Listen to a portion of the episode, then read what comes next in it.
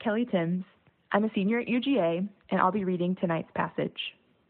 Ruth 1. In the days when the judges ruled, there was a famine in the land, and a man of Bethlehem in Judah went to sojourn in the country of Moab, he and his wife and his two sons. The name of the man was Elimelech, and the name of his wife Naomi, and the name of his two sons were Mahlon and Chilion. They were Ephrathites from Bethlehem in Judah. They went into the country of Moab and remained there. But Elimelech, the husband of Naomi, died, and she was left with her two sons. These took Moabite wives. The name of the one was Orpah, and the name of the other Ruth. They lived there about ten years, and both Mahlon and Chilion died, so that the woman was left without her two sons and her husband. Then she arose with her daughters in law and returned from the country of Moab, for she had heard in the fields of Moab that the Lord had visited his people and given them food. So she set out from the place where she was with her two daughters in law, and they went on the way to return to the land of Judah. But Naomi said to her two daughters in law, Go, return each of you to your mother's house. May the Lord deal kindly with you as you have dealt with the dead and with me. The Lord grant that you may find rest, each of you in the house of her husband. Then she kissed them, and they lifted up their voice and wept. And they said to her, No, we will return with you to your people. But Naomi said, Turn back, my daughters. Why will you go with me? Have I yet sons in my womb that may become your husbands? Turn back, my daughters, go your own way, for I am too old to have a husband. If I should say I have hope, even if I should have a husband this night and should bear sons, would you therefore wait till they are grown? Would you therefore remain from marrying? No, my daughters, for it is exceedingly bitter to me for your sake that the hand of the Lord has gone out against me. Then they lifted their voices and wept again. And Orpah kissed her mother in law, but Ruth clung to her. And she said, See, your sister in law has gone back to her people and to her gods. Return after your sister in law. But Ruth said, Do not urge me to leave you or to return from following you. For where you go, I will go, and where you lodge, I will lodge. Your people will be my people, and your God my God. Where you die, I will die, and there I will be buried. May the Lord do so to me, and more also, if anything but death parts me from you. And when Naomi saw that she was determined to go with her, she said no more. So the two of them went on till they came to Bethlehem. And when they came to Bethlehem, the whole town was stirred because of them. And the woman said, Is this Naomi? She said to them, Do not call me Naomi, call me Mara, for the Almighty has dealt very bitterly with me. I went away full, and the Lord has brought me back empty. Why call me Naomi when the Lord has testified against me and the Almighty has brought calamity upon me? So Naomi returned, and Ruth the Moabite, her daughter in law, with her, who returned from the country of Moab.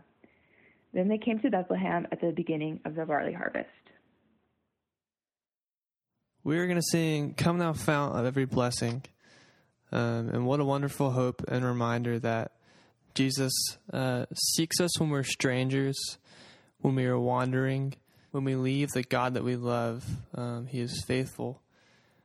Let this be a prayer as we are um, home and away from our usual routines that that Jesus has sealed us and purchased us for His own.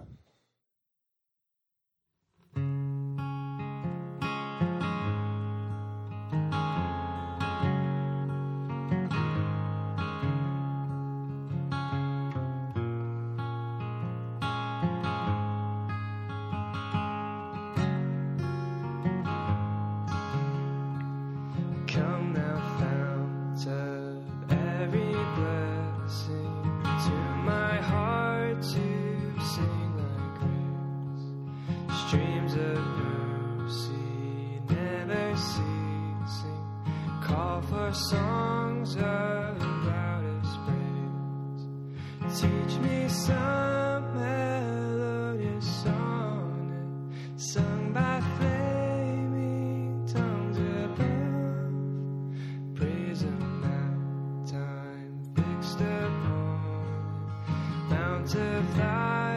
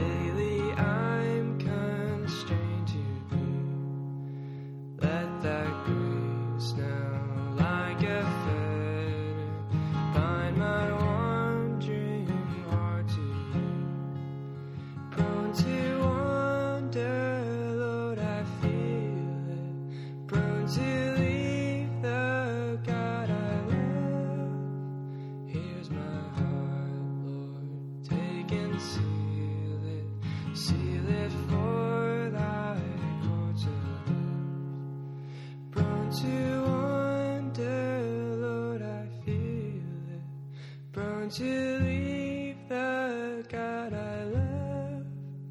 Here's my heart, oh, take and seal it. Seal it for thy courts above. Here's my heart, Lord, take and seal it. Seal it for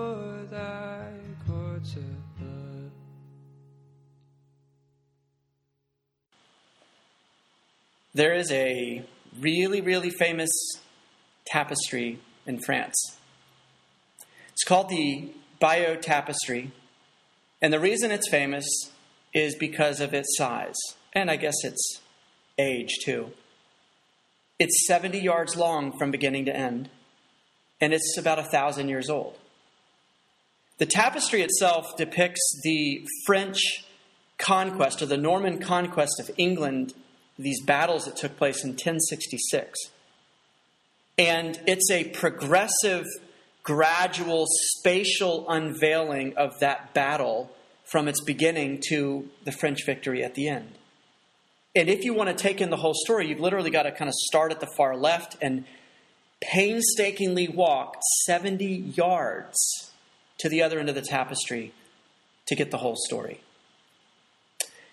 If you uh, if you've ever been in the terminals in the Atlanta airport, like let's say you don't want to take the plane train and you're going to walk to kind of get some exercise before your flight, and if you've ever been in those tunnels with the moving sidewalks and all of the art exhibits or rainforest exhibits as you kind of are carried along, that's what the museum is like that holds the Bayeux Tapestry this long, narrow hallway where the only way that you can see the whole tapestry is to walk alongside of it, paying attention to all the detail as you go. But, I mean, there's a ton of detail. It's a tapestry. And if you know anything about tapestries, they're one giant piece of fabric that has been painstakingly stitched together with millions and millions and millions strands of yarn. And so, if you're going to take in the story and understand how each scene fits into this battle story, this conquest story, you have got to move really, really slow to pick up all of the details and understand uh, what's going on in the story.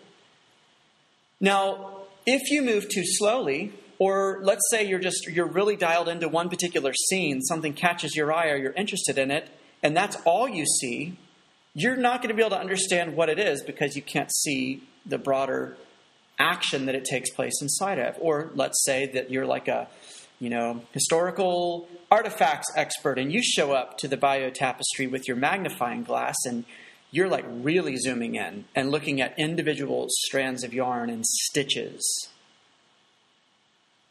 Even more so for you, you're going to get a really detailed, specific um, high definition view of one particular strand, and it's going to look really, really ordinary, really unremarkable. But you're going to lack much of a vision for the magnificent, like the just the beautiful tapestry as a whole. And so, really, the only way to take it in is if you have the time and the ability to walk three quarters of the length of a football field while paying attention to very minute detail. I think the book of Ruth is a person with a magnifying glass looking at one particular strand of yarn in this long tapestry of God's action in this world, in people's lives like you and me. And it's as if God pulls out one strand of yarn from that huge tapestry, one strand of yarn along the 70 yard story of redemption and he puts it under a magnifying glass and he says, Look, it's you. It's just like you. Insignificant, unremarkable, largely unnoteworthy people who somehow, because of God's kindness and his interest and his grace, factor significantly into the story of redemption, into his story, that he's given you a place in this tapestry. You're on the wall, so to speak. You're a part of the magnificence. You're a part of the beauty because he stitched you into his rescue story through Jesus. Now, how do we see that? Because God tells us the story in the book of Ruth of a lady named Ruth, but there's other ladies too Naomi, the older mother in law, and Orpah, and Boaz, and their husbands, and some other people involved in it. Now, here's the point though they're, they're remarkably unremarkable people. This isn't like, you know, Exodus or Genesis or Psalms where you see like a King David, he's royalty, or you look at a priest, or you look at the patriarch Abraham, or a prophet and a priest like Moses. These are just random people. They were not significant until God picked up their lives, wove it into his story, and thereby made them significant. They're strands of ordinary yarn. And they were, like you and I, desperately prone to think there was very little meaning in their lives, very little long lasting significance to their stories. And the reason why is because they lived lifespans like you and I do of just a handful of decades and sometimes couldn't see the bigger picture of what God was doing with the specific stitches and threads of their life. Now, again, these are people that we wouldn't even know about had God not told us. They're significant because God told us about them and because He chose to work through them, not because there was anything remarkable about them ahead of time. I hope that's encouraging to you on the front end, at least. You don't have to be a remarkable person, you don't have to have a spectacular personality. You don't have to have supernatural levels of discipline and ambition and, and self control to be used by God. Nor do you have to have monumental plans for God for God to use you in his monumental plans for the world. I find that greatly encouraging to myself. I feel like a pretty unremarkable person. I bet you do too, oftentimes. God is not biased towards celebrities. If anything, he's biased towards the unremarkable. And he stitches all of us into this story, all of his people. He gives a place in this story, and we see that in these particular people. But here's the thing this isn't just a generic story about, hey, zoom out so you can see the big picture, and then God will make sense of the specific things He's doing in our life and in our world right now. That's not the point of the book of Ruth. Uh, this, the lives of the people kind of portrayed in this book, it wasn't just that they were unremarkable, ordinary strands of yarn that, that God kind of wove into a spectacular story. It's that their lives were lives filled with shattered dreams. And so we're not asking how does the random, ordinary strand of yarn fit into the big picture. We're asking how does the oily, dirty, frayed at the edges, worn down piece of yarn factor into the greater tapestry? we should know that hard things are coming when the book of Ruth begins with this sentence that, that bridges the gap between Judges and Ruth. Chapter 1, verse 1 In the days when the judges ruled, we already know something bad's coming, because in the days that the judges ruled Israel, we know from the past few months, the people ran from God repeatedly. But in the days when the judges ruled, there was a famine in the land. A famine in the land.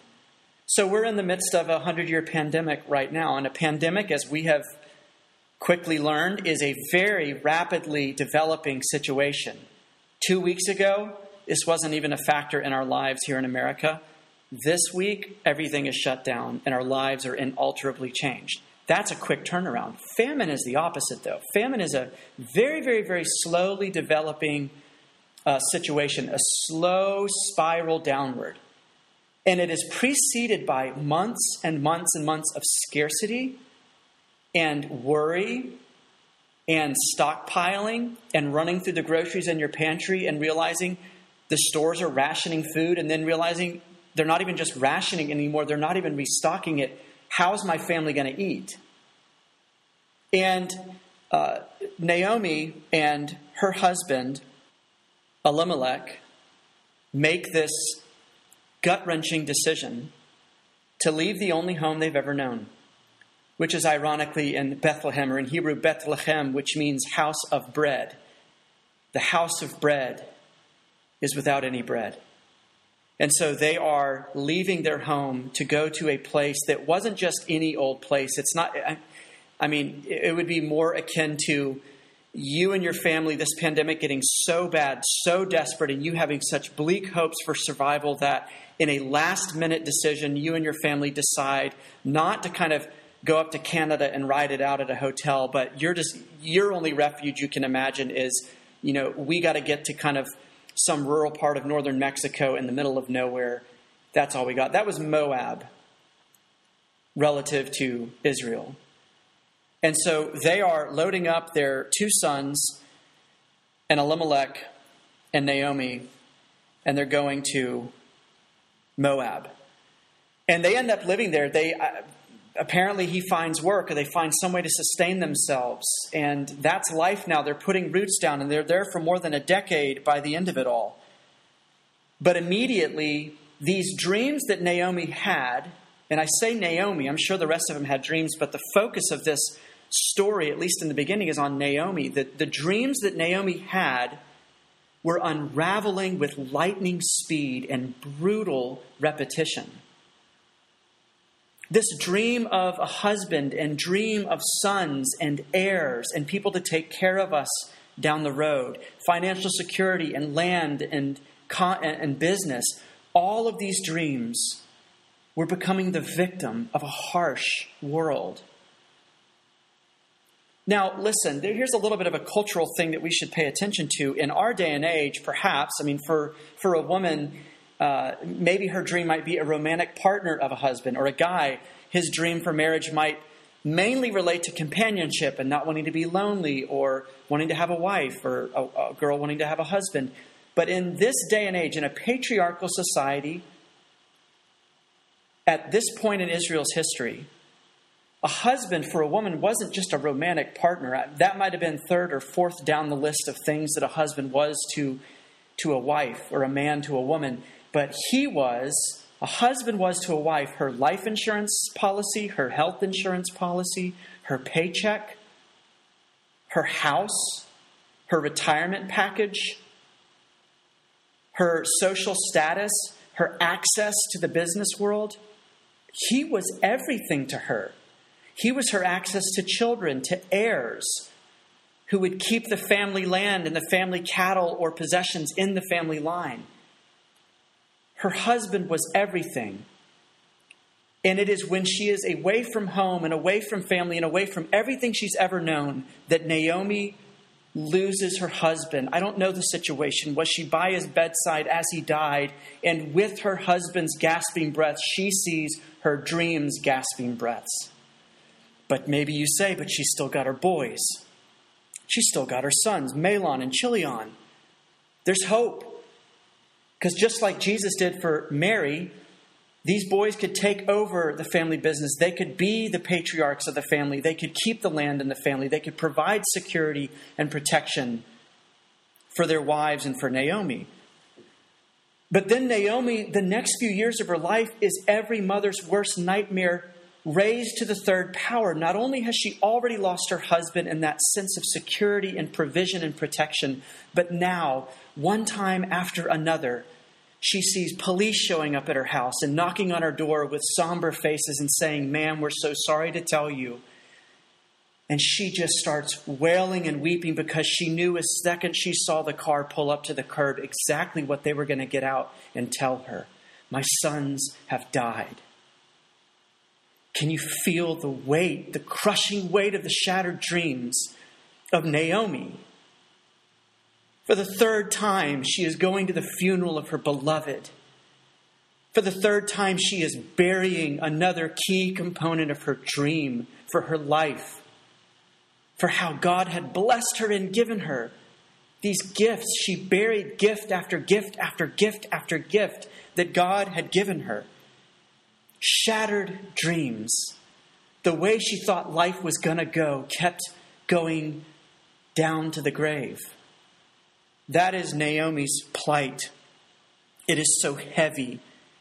She is grieving deeply because of these things.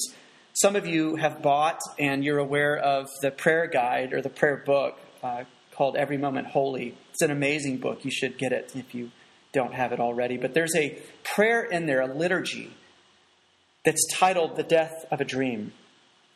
And I'll bring it back up a few more mom- uh, times in the moments ahead, but this is how this liturgy or this prayer for those experiencing the death of a dream begins. O Christ, in whom the final fulfillment of all hope is held secure, I bring to you now the weathered fag- fragments of my former dreams, the broken pieces of my expectations, the torn patches of hopes worn thin, the shards of some shattered image of life that I once thought it would be. And in my head, I know that you're sovereign even over this shattered dream, over my tears and my confusion and my disappointment. But I still feel in this moment as if I have been abandoned, as if you do not care that these hopes have collapsed into rubble. Naomi is a woman who has buried too many dreams for her to have much hope for the future. Well, we know this is true. It's scattered throughout her comments, her conversation with her daughters in law. Uh, she is still at a place where she's able to believe the gospel, as it were, the goodness of God, His covenant faithfulness, His love, His loyalty. She still believes that. We know that. That's scattered throughout her conversation, too. She says to, uh, to her daughters in law, Go return each of you to your mother's houses. May the Lord, may Yahweh, my God, deal kindly with you, have covenantal love towards you, as you have dealt with the dead and with me. The Lord grant that you may find rest, each of you, in the house of her husband. So she's able to believe this good news that God is faithful to them, but she struggles to see in her life that God is still faithful to her. She says down in later on in verse 12, Turn back, my daughters. Don't come with me. Go your way. I'm too old to have a husband. And remember what a husband factors in the life of a Jewish woman at this time, in this day and age. For I'm too old to have hope. My ship has sailed. That train has left the station. I had my shot and it didn't work out. And I don't have a future. For I'm too old to have a husband. And she says later on, when she gets back to Bethlehem later, Don't call me Naomi, call me Mara, Hebrew for bitter. Naomi is one who has buried a dream. Have you buried dreams? Have you buried relationships you thought would lead to marriage? Have you been summoned to the funeral of a friendship that you thought you'd carry with you all the way through college? Are you watching your parents' marriage die before your eyes? Are you watching your finances die before your eyes in this economy? Do people keep showing up on your doorstep, telling you that another hope, another dream, has no hope of coming true? And if you can relate to that, and I think all of us can, what do you do and how do you respond? Because life isn't just about these things happening to us, but the clock still ticks and life goes on and we must respond. We must respond. We must move forward. So, how have you responded to the death of your dreams, to the shattering of these things that you looked to with almost an assumed or expected hope that it would come to fruition? How have you responded? We already saw how Naomi responded. Verse 13 towards the latter part of it, she says, Things are far more bitter for me, my daughters, than for you, because the Lord Yahweh Himself has raised His fist against me. Does the data of your life lead you to conclude that God has switched teams? And now, every day when you wake up and run out onto the field of your life, He is the Tom Brady on the opposing teams. He is the Tom Brady of the opposing team the star quarterback that's running up the score against you as you sweat and struggle, and the gap between where you are and where the other team is only grows. You'd be normal if that is a piece of the way that you respond. If you struggle with that, if you lament and wail and weep and slide towards bitterness, slide towards thinking or wondering, is God against me? Because we see it in Naomi. But is that all that there is in our lives? Is that all there is in this story? The good news is that the book of Ruth is not just a book of tragedy and a book of shattered dreams and buried hopes. But the story is more textured and complex than that, and more hopeful too. Back to that prayer I mentioned earlier every moment holy in the death of a dream. The prayer goes on another stanza. It had asked the question in the previous stanza Has God abandoned me? Does he not care that these hopes have collapsed into rubble? And it continues, And yet I know this is not so. You are the sovereign of my sorrow. You, God, apprehend a wider sweep with wiser eyes than mine. And my history, my history, my life bears the fingerprints of grace. You were always faithful, though I couldn't always trace quick evidence of your presence in my pain, yet you did remain at work, lurking in the wings, sifting all my splinterings for bright embers that might be breathed into more eternal dreams. We can relate to that prayer. It's almost a cliche that our some of God's sweetest mercies to us have been packaged in some of our greatest heartaches. People will say the valley is where I grow the most instead of the mountaintop. But where do we see this in the passage at hand? And where do we see it in our own lives?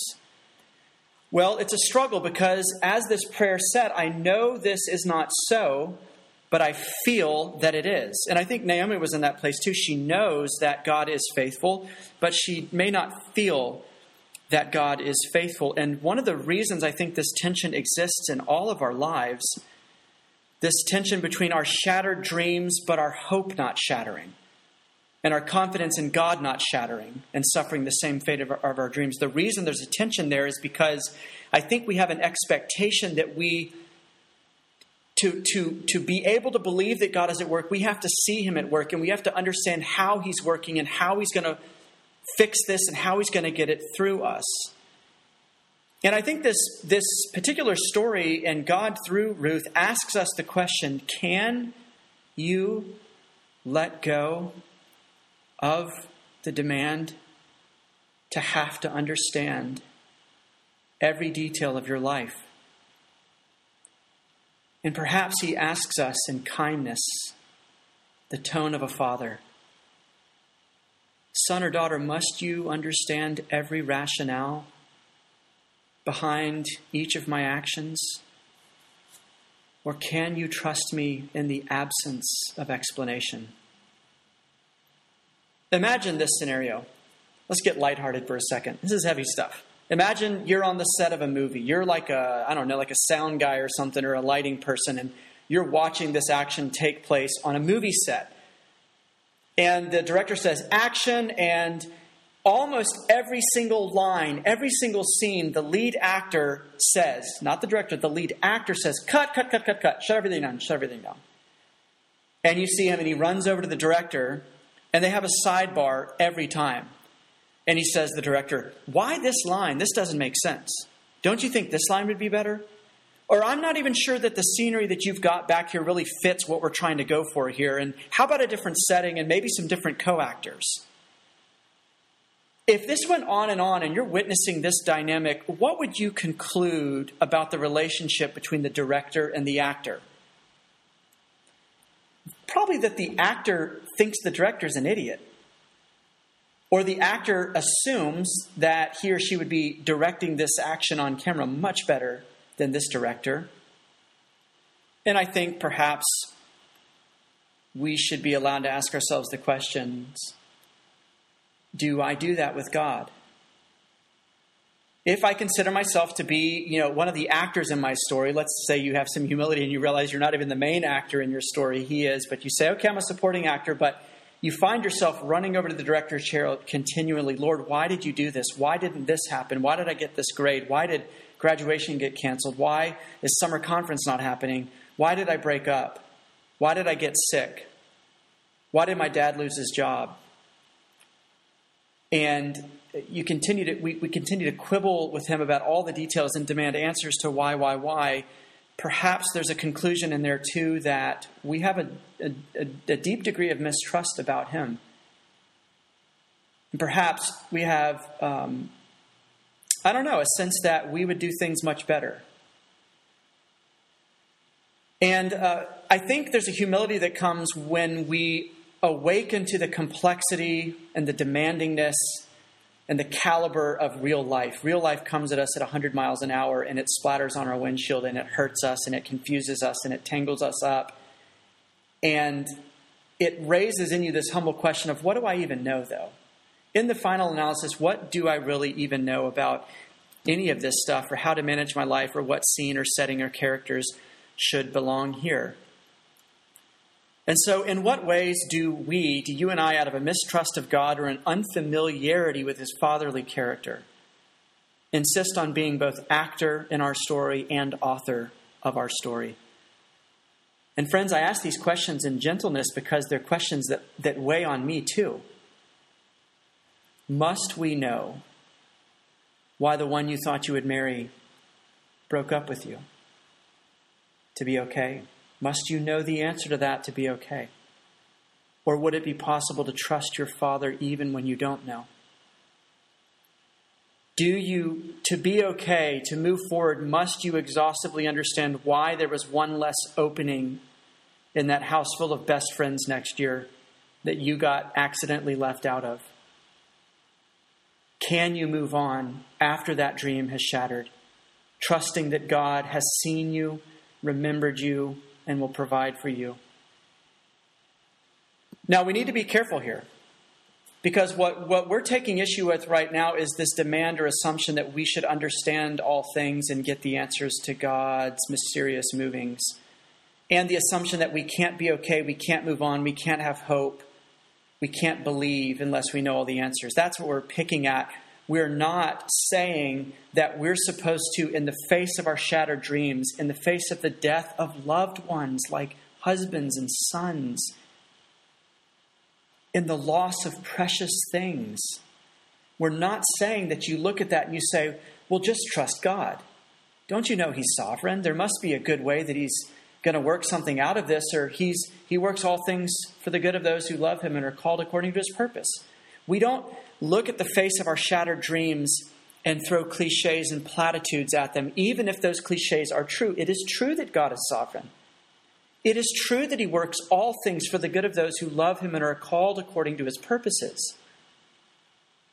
But when we rush in and say, I see the dark cloud you're, you're just undone over, I see the lament that you're in, the weeping, the disappointment, the despair. But guess what? Every dark cloud has a silver lining or there's a bright side to every disappointment. We don't rush in and say that. And you don't see Naomi, Ruth, or Orpah doing that either. In the face of their disappointment, in the face of the shattered dreams, these women who are not emotionally weak, they are giants.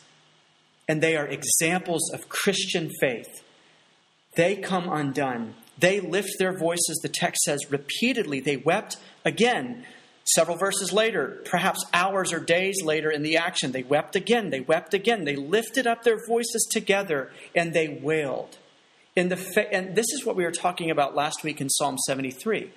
Faith, biblical faith, spirit breathed Christian faith, sees both near vision and far vision simultaneously. It, lo- it reacts to the immediate circumstances. And so when you get punched into the gut, it gasps for air.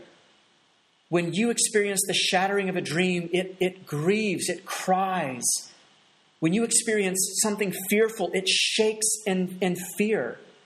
But at the same time or soon after, it gets its bearings again in the far sighted horizon that God is God, that He is covenantal, that He loves me because He said He never would stop loving me. And we see in these giants of the faith this beautiful, feeling, adaptive, multifaceted faith, responding to the death of their dreams and at the same time holding on to the hope of their God. And friends, there is so much for us to emulate and to follow. in this example that they set for us. I love it. It's so human. The reason that they're able to persist, you could put it this way, is that they're in a stanza of suffering, but they know that a chorus of restoration is coming. I don't know if you've ever heard some kinds of songs, it just feels like the stanza goes on forever, and you're like, when are we going to get back to the chorus, the buoyant chorus, the joyful chorus, the happy chorus? Life is like one slow, drawn out song, and there are stanzas and there are choruses. And these women are stuck in a stanza, but they know that a chorus, they know that gospel, they know that covenant, they know that goodness, they know that love is coming back. They just don't know how or when. But there are glimmers of it because in verse 6, something changes, and they've been in Moab for 10 years, and Naomi met these two women, uh, Ruth and Orpah, in, in Moab, and all of a sudden they get word that the famine is ending. And, and she doesn't say the economy got better, or they're hiring again, or my uncle reached out and said, hey, you know, the kids moved out, y'all can stay in our guest room. She said, God has been kind. He has visited. He is present with. He has remembered his people, heard the cries of his people. He has fed his people. Naomi has this still soft hearted faith and expectation that God is still God, even though she weeps and struggles in her own faith, in her own circumstances. And so she sees that, and that is what precipitates this whole U turn and let's go back now to Bethlehem. But when she does, her daughters in law say, Well, we're going to go with you. And they end up going together. And then at some point on the journey, Naomi says, You're, You can't go with me. You can't. You can't go with me. And Naomi does her level best to talk them out of it. And Naomi, in doing this, is loving Ruth and Orpah.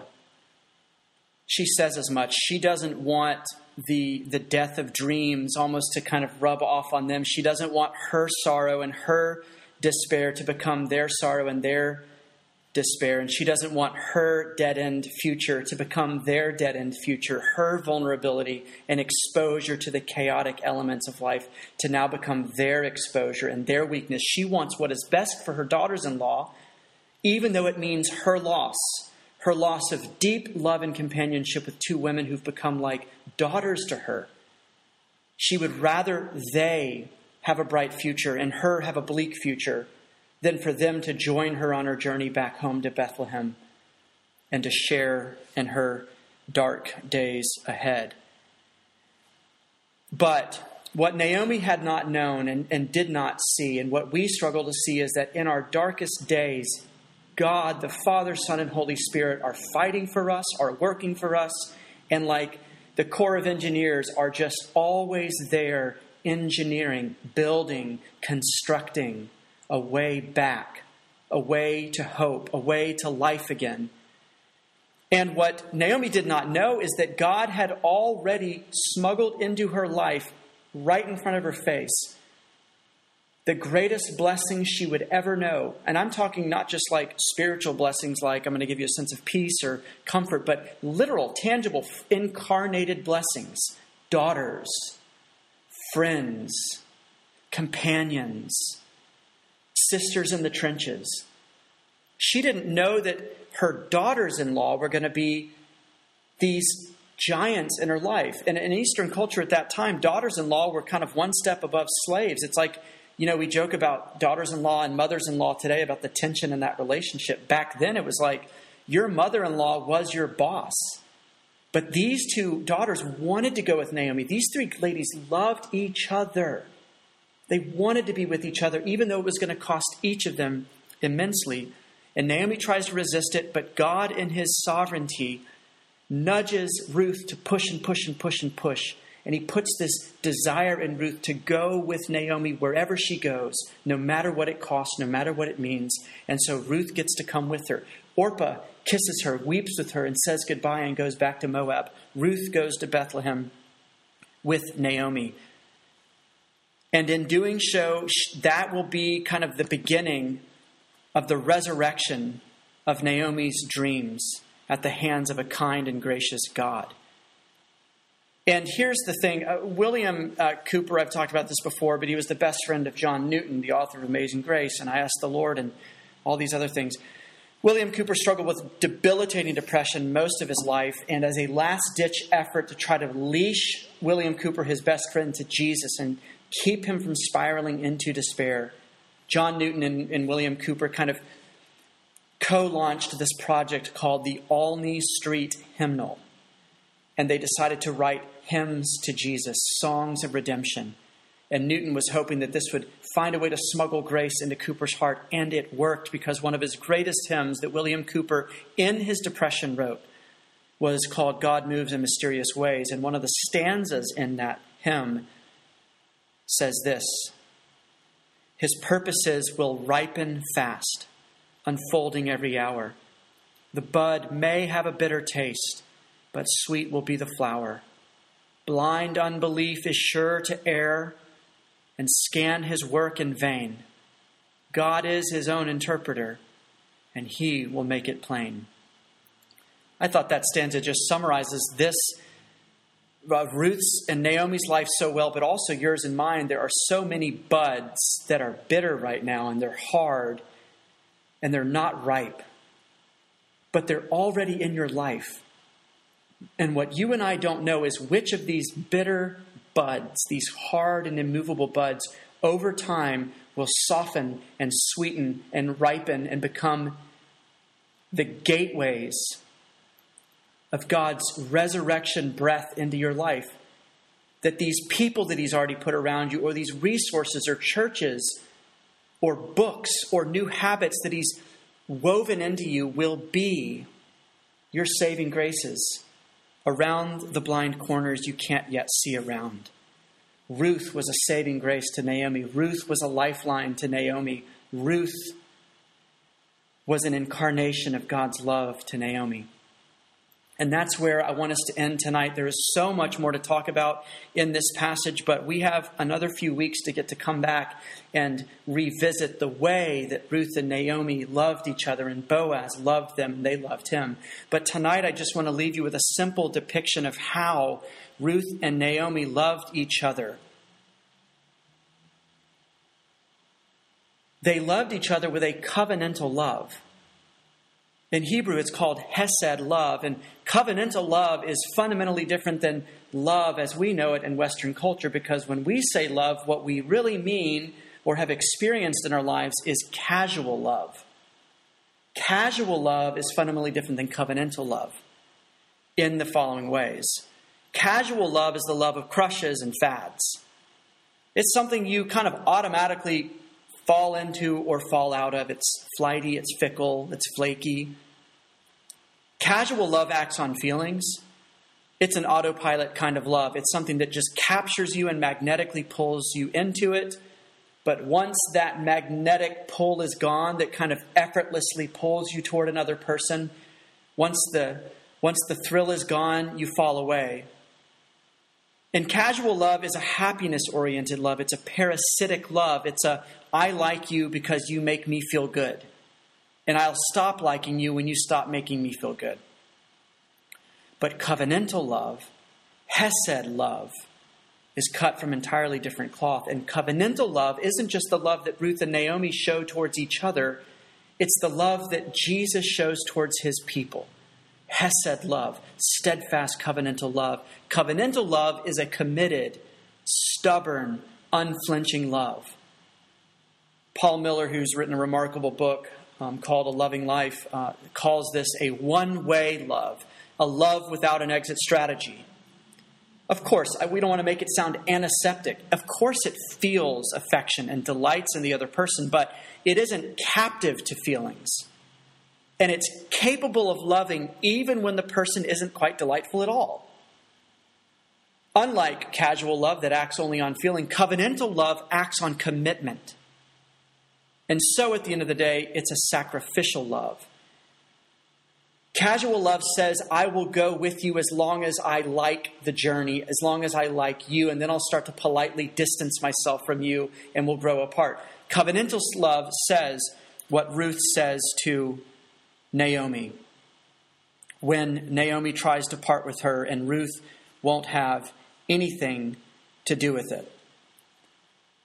And she says, For where you go, I will go, and where you lodge, I will lodge. Your people shall be my people, and your God will be my God.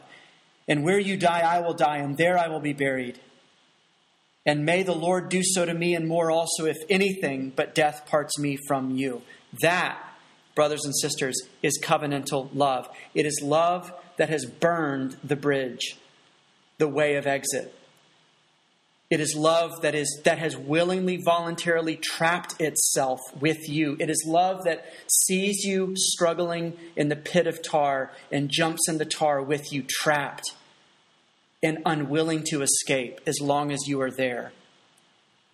Covenantal love makes three things about your future very certain that the person will be there with you, that they'll be by your side, and that they're not going to go anywhere.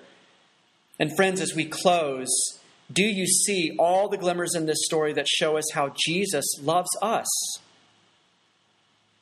Do you think that God loves you with kind of an on again, off again, casual love? One foot in, one foot out, propping, the, uh, propping open the exit door just in case you don't turn out to be as fantastic as you'd promised to be at the front end? Does he only feel affection for you when you've pleased him? Is God, in a sense, kind of rehearsing the breakup speech in the back of his head every time he's around you, just tolerating you. I don't think this is going to work out. Doesn't seem like it's working for either of us. Let's just kind of, let's just, you know, have some distance between us. Well, we know that can't be true. Look, it's not that Ruth and Naomi eh, sorry, it's not that like Jesus later on in history loves like his grandmother Ruth and her mother in law Naomi. It's that Ruth and Naomi love like Jesus, their great grandson, who would come and redeem the whole world later and love with excellence, covenantally. It's like Tom Hanks in the movie It's a Wonderful Day in the Neighborhood. It's not that, you know, um, Mr. Rogers loved and was compassionate like Tom Hanks. No, Tom Hanks was playing the role of Mr. Rogers, the real Mr. Rogers, who really in real life was compassionate and loving. Tom Hanks just did a phenomenal job ex- uh, depicting and showing what kind of love Mr. Rogers had. In the same way with Ruth and Naomi, or any person you've been loved well by. They played the role well, but all they did is point back to Jesus who loved stubbornly with a one way commitment to you, with no exit strategy, with a sense of dedication to his people that wherever you go, I will go. Whatever burdens are your burdens will now become my burdens. Whatever mistakes you must pay for, now I will pay for your mistakes. That is covenantal love. And it is a love that prioritizes your well being at his expense. It is that covenantal love of Jesus for his people that caused not just, you know, a, a, similar love in Naomi that said, I know I want you to come to Bethlehem with me. I know you're my daughters. I know I love you like my own daughters, but go for your own benefit. And she was willing to part with something good for her for the sake of others. But Jesus parted with something infinitely more precious than that for your sake. In his last days, even last hours, he gives away his last remaining treasure, which is fellowship with the Father and the Spirit not because he desired to, but because for your sake he had to. Our moving up the ladder meant Jesus moving down the ladder. Your advancement towards life meant Jesus' decline and spiraling away from life. And our thriving meant his decay. And your head being lifted out of the churning white water meant that his head drowned beneath them.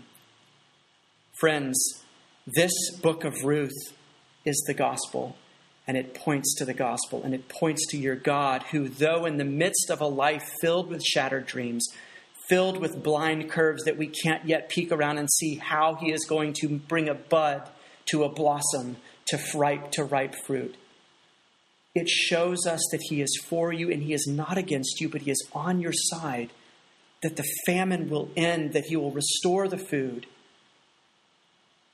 that he will resurrect the dreams and then some, and that he will give himself to you in an infinitely greater way than Ruth gave herself to Naomi or Naomi to Ruth. We pick up the story next week as we see this Savior, this God, love us like this, as we see it depicted in the lives of these women. And a man we'll meet next week named Boaz. Let me pray. Father, thank you for loving us this way. Thank you that this is reality and this is truth. We need it. Oh, we need it. Let us see in the lives of these people, these ordinary, unremarkable people, extraordinary, remarkable significance and magnificence. Our lives are also these bland strands of yarn that you have woven into the redemptive tapestry of Jesus. And so remind us that we have significance because we're connected to Him, that our dreams, though shattered, will be resurrected in Him, and that He loves us with a stubborn love. We pray this in your name, in His name. Amen.